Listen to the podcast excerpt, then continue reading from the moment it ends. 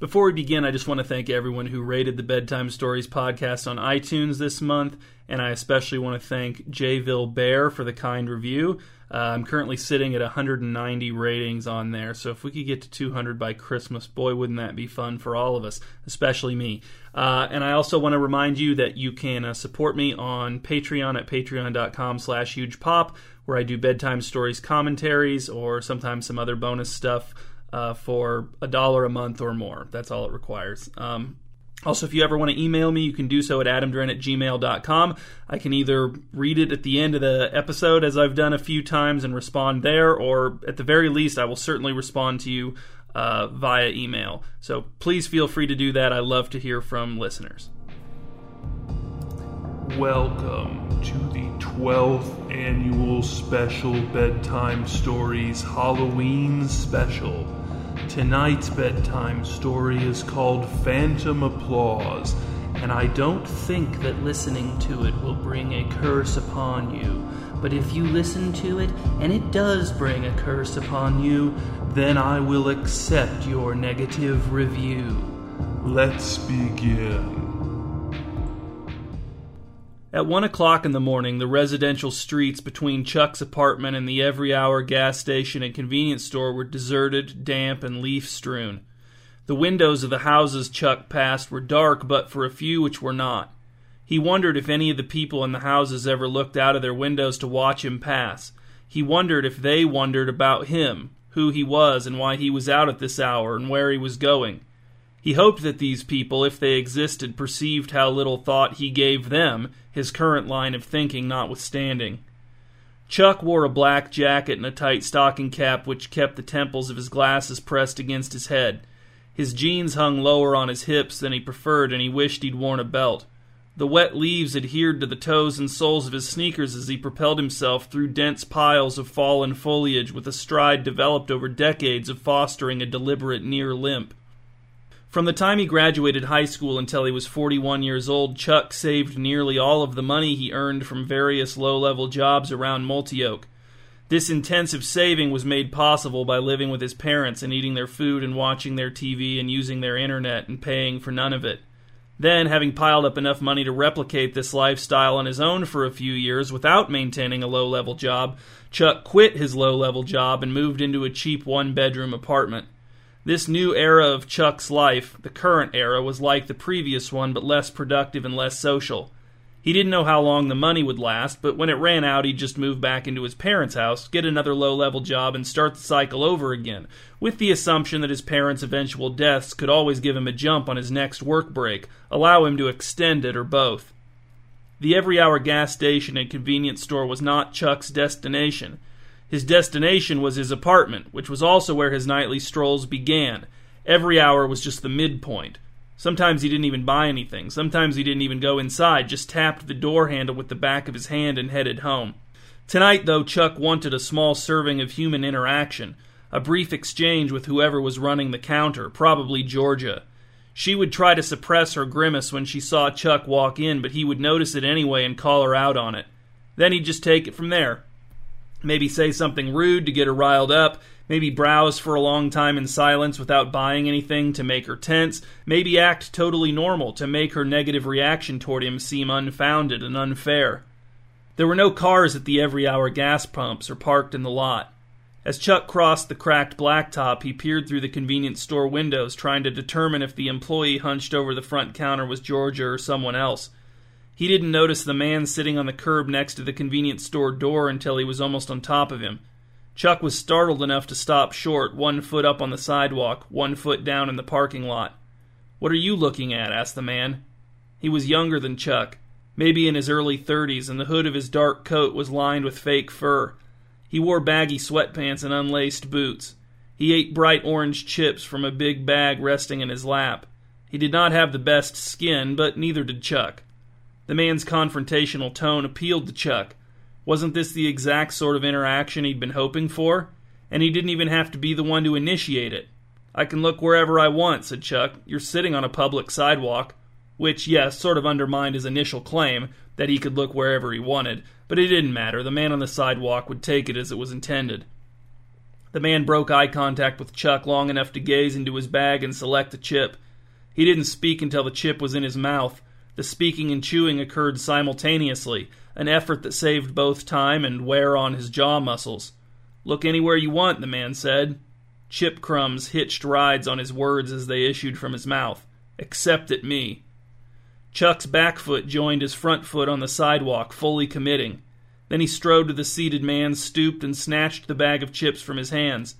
Beneath the sound of the bag crinkling in his fist, Chuck heard another sound. He paused to listen as the seated man stared up at him in what was still innocent, wounded surprise. The anger was on its way, presumably, but had not yet arrived. Do you hear that? asked Chuck. Give me my chips back, said the man, swiping at the bag with both hands. Chuck yanked it out of the man's reach, took a step back, and there was the sound again. Hands clapping, a smattering of applause.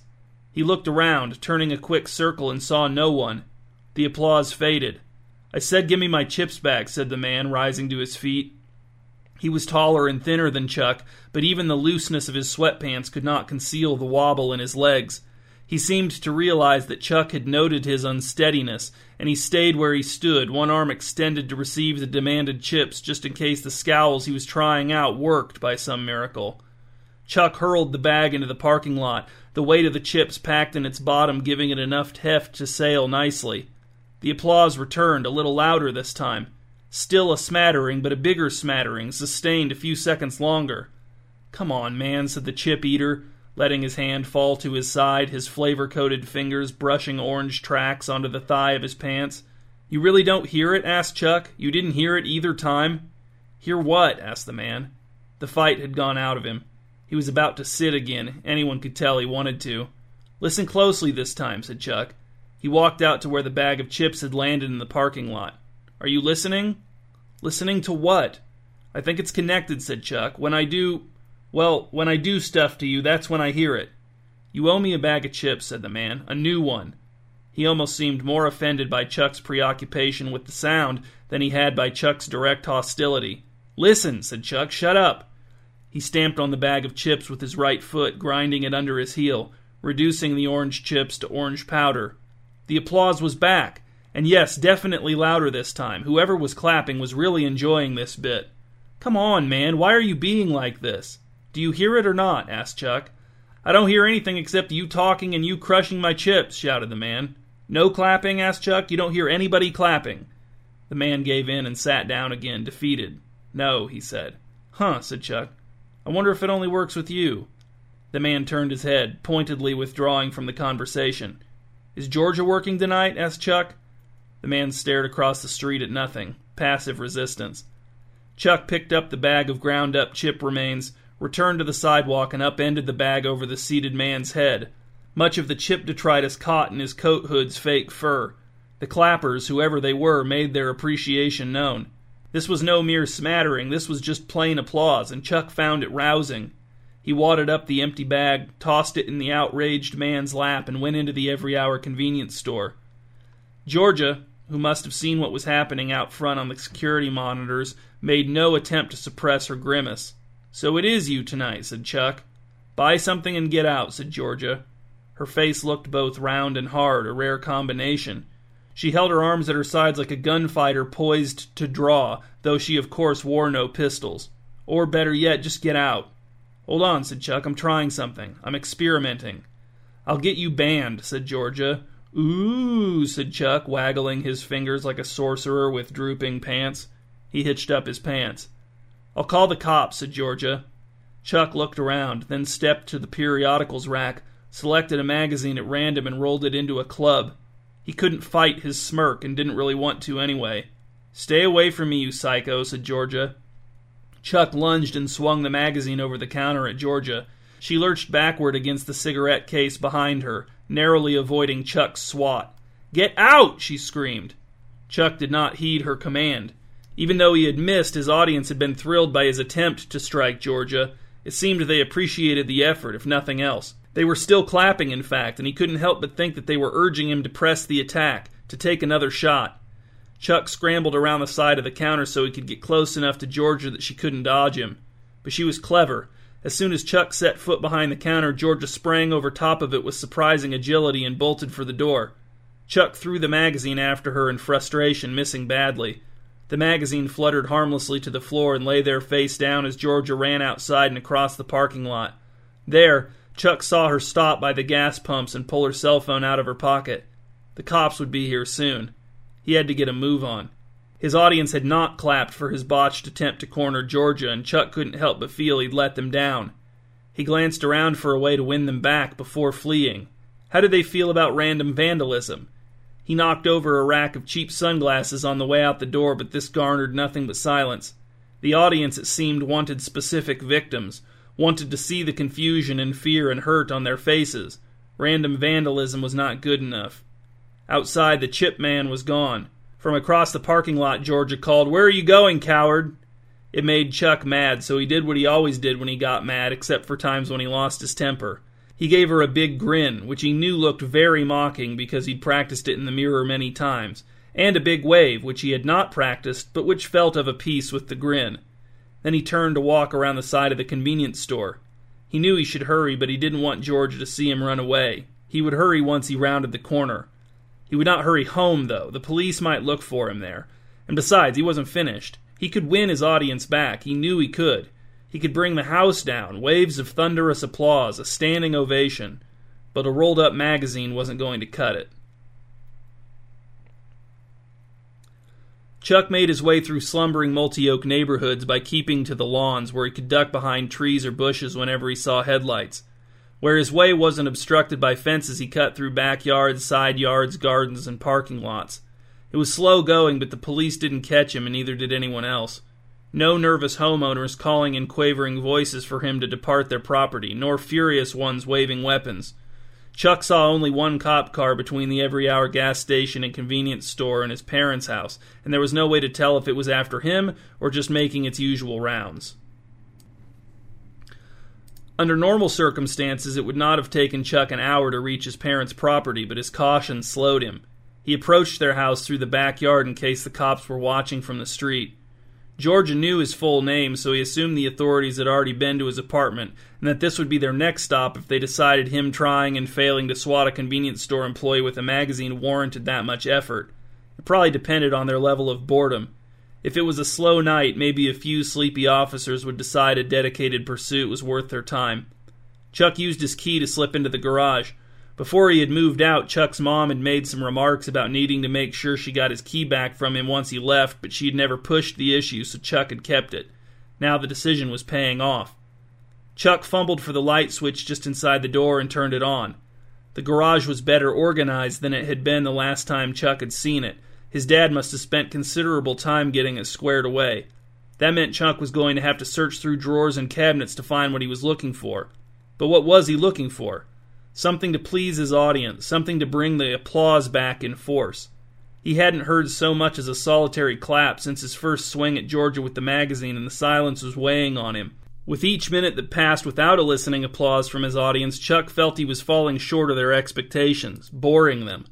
They'd been so supportive of his confrontation with the chip man back when Chuck hadn't even known they were there, when he hadn't even been trying to please them. But now that he did know they were watching, and now that he did want to satisfy them, Chuck hadn't been able to offer them anything good. He only hoped that they would be patient, that they would recognize that what he was doing now, avoiding capture, equipping himself, was setting the table for a real showstopper.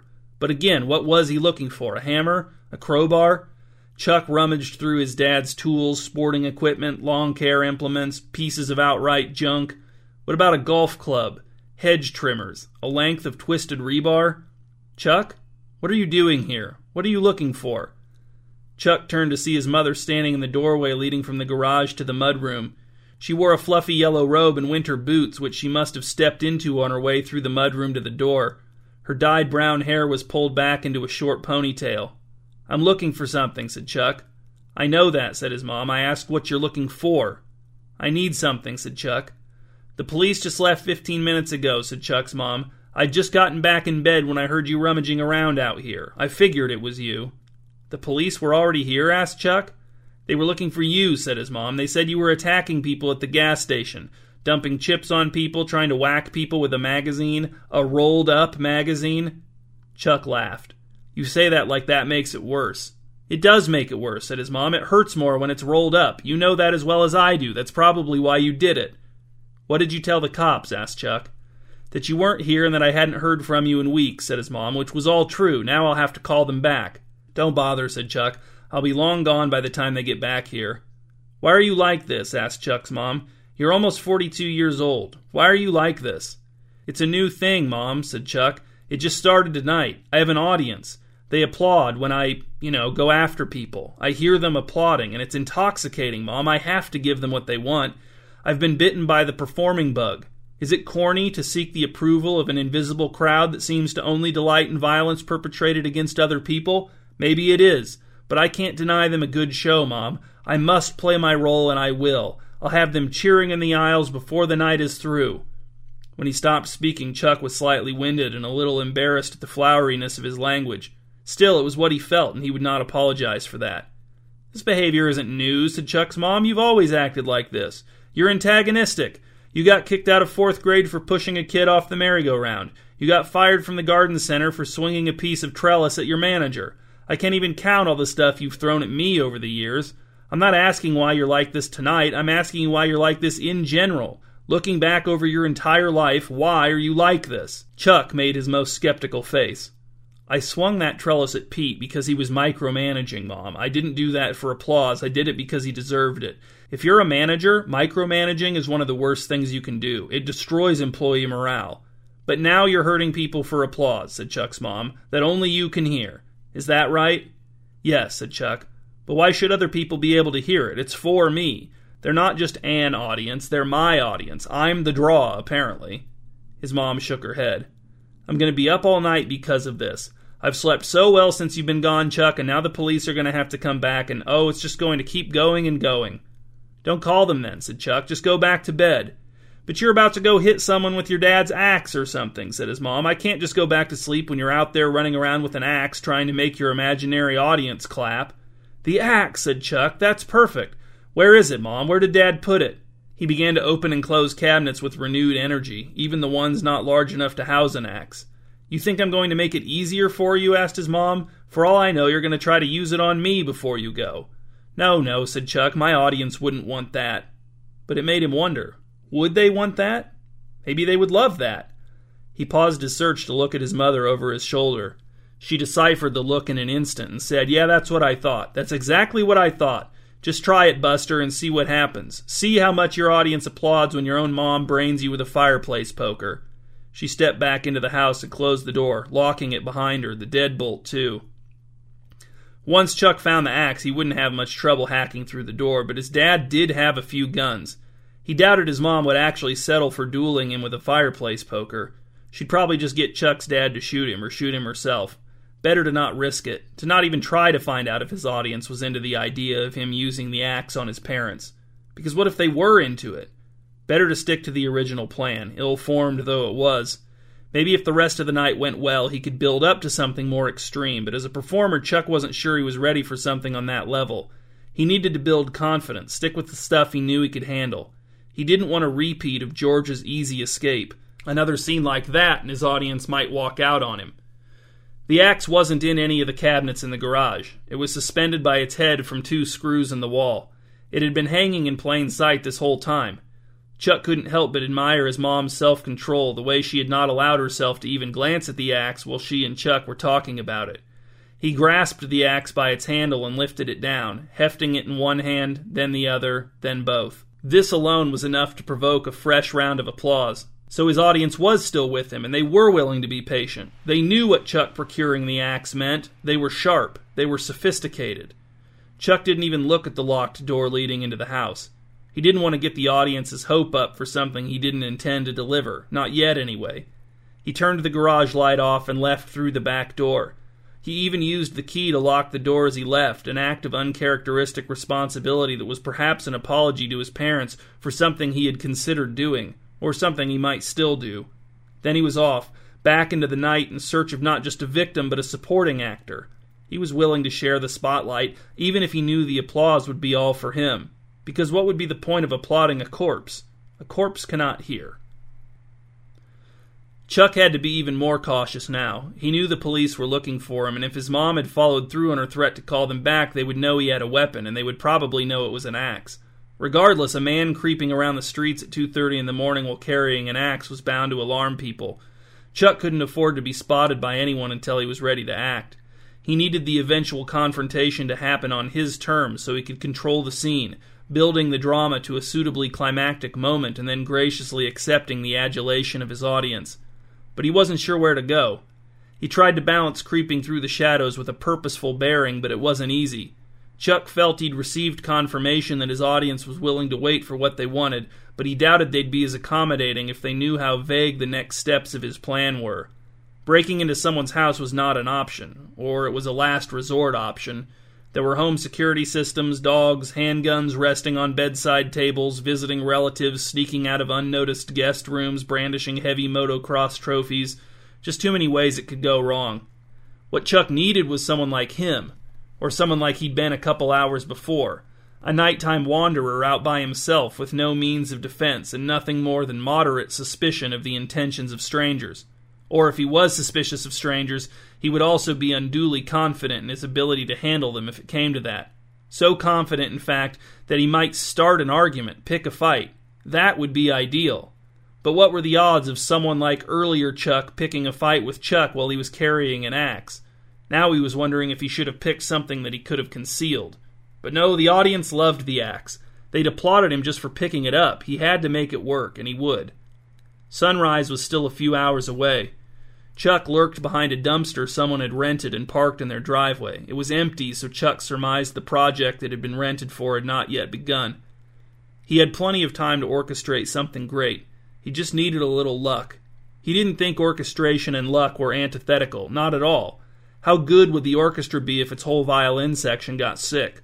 Or if the, like, lady doing the big cello solo tripped and broke her cello? Or if a fly flew into the conductor's nose mid conducting and made him freak out and flail his baton and the orchestra didn't realize what was going on, and they tried to follow his wild conducting and just played faster and faster and louder and louder until they all collapsed from exhaustion? Yes, Chuck's hypotheticals had grown cartoonish, but the point stood. He heard footsteps. Not casual footsteps, but crisp and businesslike on the sidewalk on Chuck's side of the street and coming nearer. A ripple went through his audience. He had never heard them make a non clapping sound before, but this was something else an anticipatory murmur. They sensed that the longed for moment had arrived. Chuck crouched and slunk around the side of the dumpster, preparing to spring upon the walker from hiding. But the footsteps stopped. Chuck waited. Had the walker leapt onto the grass and hurried away? No, the lawn was littered with fallen leaves. His frightened flight would have crunched, and loudly. Perhaps he had tiptoed away, placing the balls of his feet on only the most silent patches of concrete. Or was he standing there still, just out of sight, sensing wrongness and hesitating accordingly? Then came a voice Come on out, I know you're there. And the crowd went crazy. Gales of applause plus stamping of feet, hooting, cheering, whistling. Chuck had never heard anything like it. The wild abandon of the applause was enough to make him question his perception of the audience. Maybe they weren't the sophisticates he had imagined them to be, or maybe they were, and the arrival of Chuck's supporting actor, his victim, was enough to make them behave like yokels. They were that excited. Well, he would not disappoint them.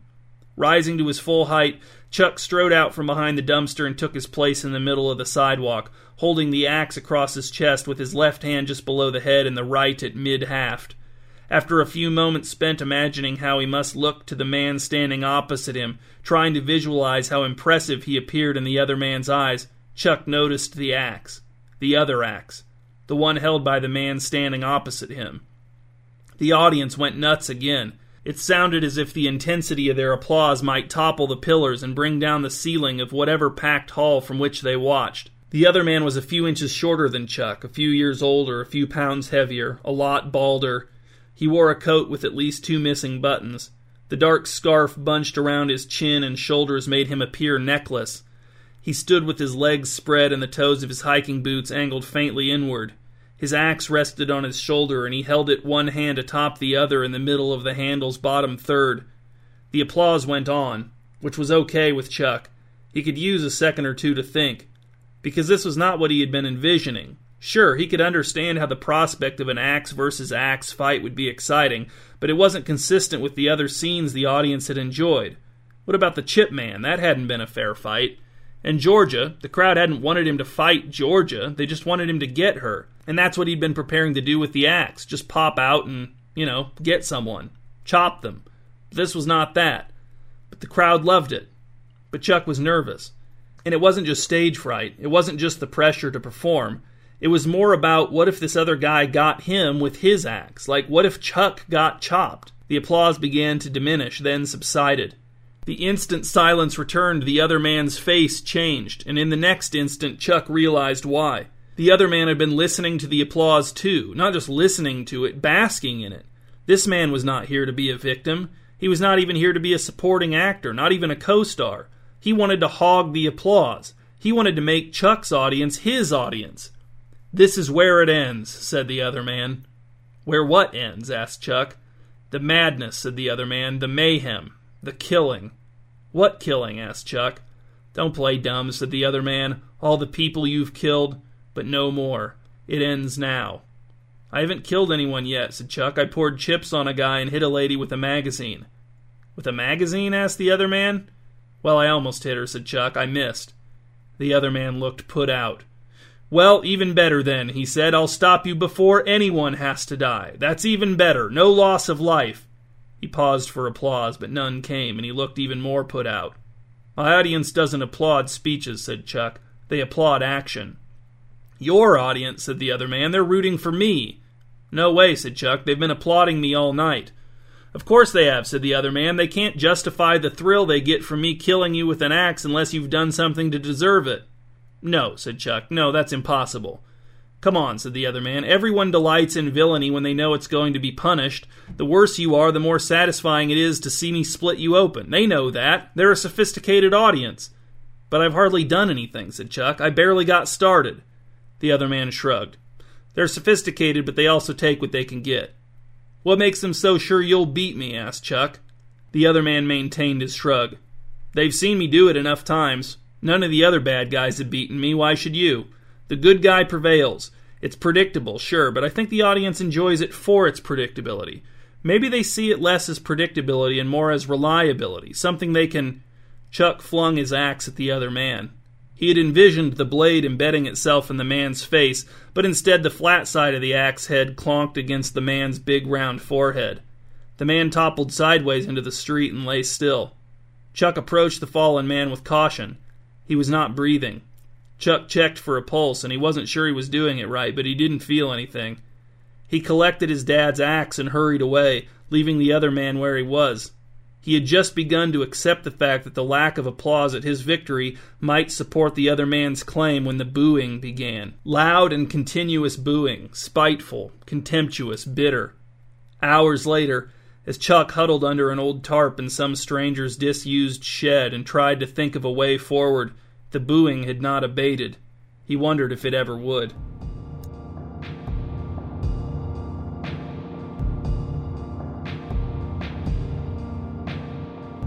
Before we get to the closing, uh, our old friend the dude five five five eight had updated his iTunes review to ask me what kind of video games I like to play. So I was going to briefly answer that question. Uh, during all this quarantine, I've been playing a lot of side scrolling platformers on my PC like Shovel Knight and Cuphead and Owlboy. I'm also playing Control on the PS4, some of my all time favorites. Uh, I love the Fallout series. I love FromSoft games most of all, probably. Hope that answers your question. Hi, this is Adam Drent. Thank you for listening to this bedtime story. I'll be back in about a month with another one. There are a ton more you can listen to on iTunes, or you can listen to them, read them, and even answer discussion questions about them on hugepop.com. There you can also find a link to the music I make as the mispronouncer. I also have two podcasts that are not necessarily defunct, but which are certainly on extended hiatus. They're called Out of All Doors and One Man's World, and both of those are on iTunes as well. If you'd like to donate to my Patreon, which will allow you access to a variety of bonuses, you can do so at patreon.com slash hugepop.